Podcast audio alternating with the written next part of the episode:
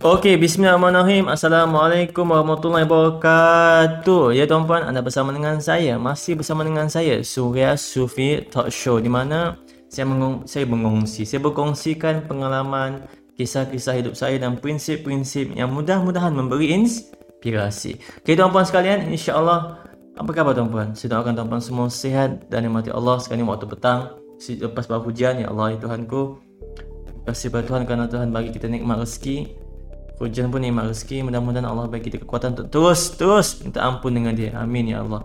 Tuan-puan Hari ini saya nak kongsikan tentang Kisah saya yang berjudul Masuk pasar tanpa bawa duit. Yep. Masuk pasar tanpa bawa duit. Sebelum ni tuan-puan Saya ada share dekat live video Facebook saya Tentang bagaimana saya masuk pasar Dapat barang tanpa guna duit. Ternyata segala barang di muka bumi ini Tuhan yang punya Segalanya milik Tuhan. Ceritanya bermulakan pada satu hari ini. Pada satu hari iaitu hari ulang tahun perkahwinan saya dan isteri. Saya pasang niat untuk hadiahkan isteri saya hadiah ulang tahun perkahwinan. Masa tu saya cuma ada RM100 sahaja. Bolehlah mungkin bagi hadiah tudung ke apa kan? Atau sehelai baju fikir saya fikir macam tu. Hari malam tu saya bangun tahajud.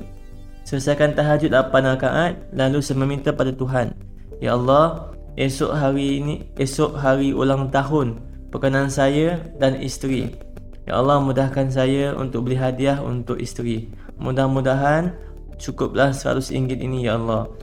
Pagi esok tuan-puan, ternyata Allah makbulkan doa saya tapi dengan cara yang lain iaitu duit RM100 itu telah dihabis digunakan isteri.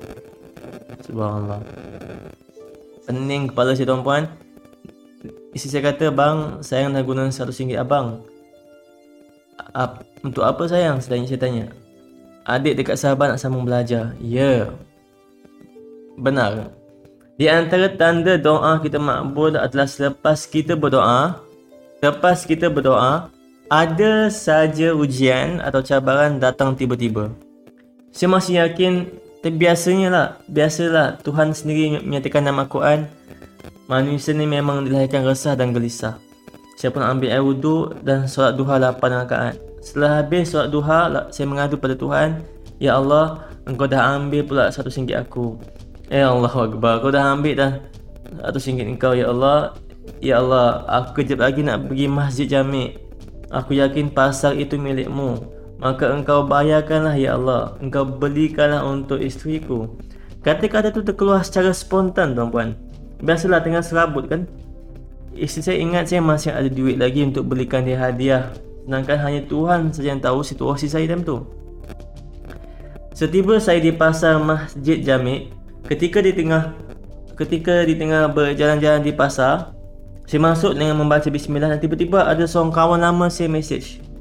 Dia message abang dekat mana? Saya balas ada dekat Masjid Jamik Memang kami rancang nak jumpa Tapi tak tak jumpa-jumpa. Hari ini Allah mudahkan jumpa dengan sahabat lama saya Namanya Yanti. Seorang gadis muda yang rajin Menolong ibu bapanya. Dia baru saja berkahwin baru-baru ni. Semoga Tuhan berikan kebahagiaan di dalam rumah tangganya.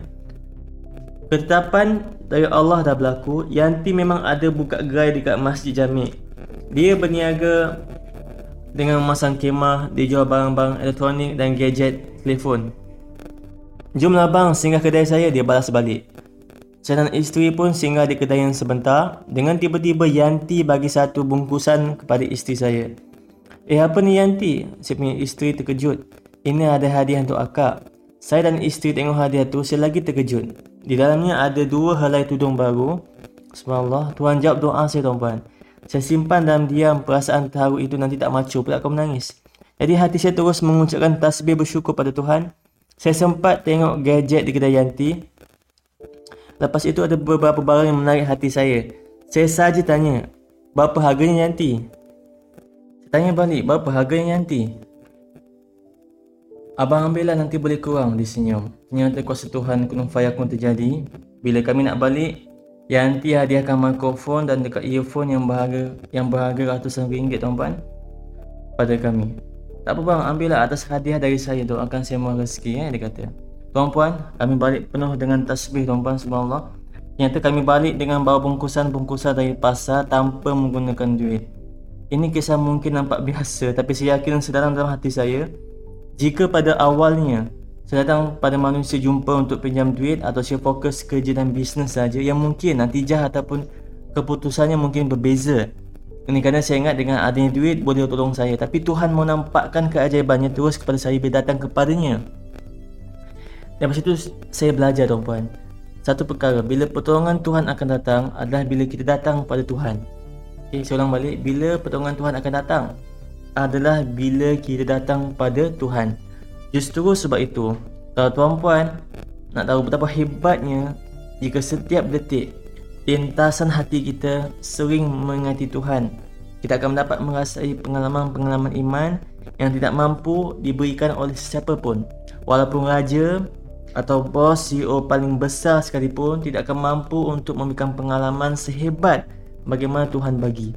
Ini kerana raja itu sendiri, orang kaya di dunia ini sendiri pun adalah milik Tuhan. Sebab itu jangan terus nak cepat tinggalkan Tuhan kalau kena cubitan ujian dan musibah yang sedikit. Mesti ada something yang Tuhan nak bagi. Pernah tak saya kongsikan pada tentang macam mana saya berjumpa dengan Samsul Yusof? ha, yang kau fikir kau siapa ha, okey pak pengarah dan pelakon utama yang munafik tu okey lah nanti pada podcast yang seterus-seterus ni insyaallah saya akan cerita okey untuk buat masa ni setakat ini sahaja tuan-puan. Saya harap tuan-puan dapat something daripada kisah masuk pasar tanpa bawa duit yang di mana. Kalau tuan-puan tak ada apa-apa memang dah zero. Memang tuan-puan dah rancangan dah gagal dan sebagainya. Semua berlaku dengan tuan-puan tak pernah jangka. InsyaAllah peganglah. Kita masih ada Allah Kita masih ada Tuhan. Mudah-mudahan Allah berikan kita kekuatan tuan untuk lalui. Sebab yang paling penting sekarang ni adalah kekuatan Tidak daya, upaya dan kekuatan Mereka pertolongan Allah Dengan pertolongan Allah, dengan rahmat Allah InsyaAllah kita boleh lepas semua ujian Mudah-mudahan Allah bagi kekuatan saya memberikan, memberikan saya kekuatan dan memberikan tuan puan kekuatan untuk menghadapi apa jua ujian dan cabaran insya-Allah. Okey tuan-puan, Terima kasih kerana mendengar podcast saya. InsyaAllah jika tuan puan rasa benda ni sangat manfaat, benda yang useful, tolong sharekan pada kawan-kawan tuan puan. InsyaAllah jumpa pada next podcast saya dalam rancangan Surya Sufi Talk Show, baby. Yeah, peace ya. Assalamualaikum warahmatullahi wabarakatuh.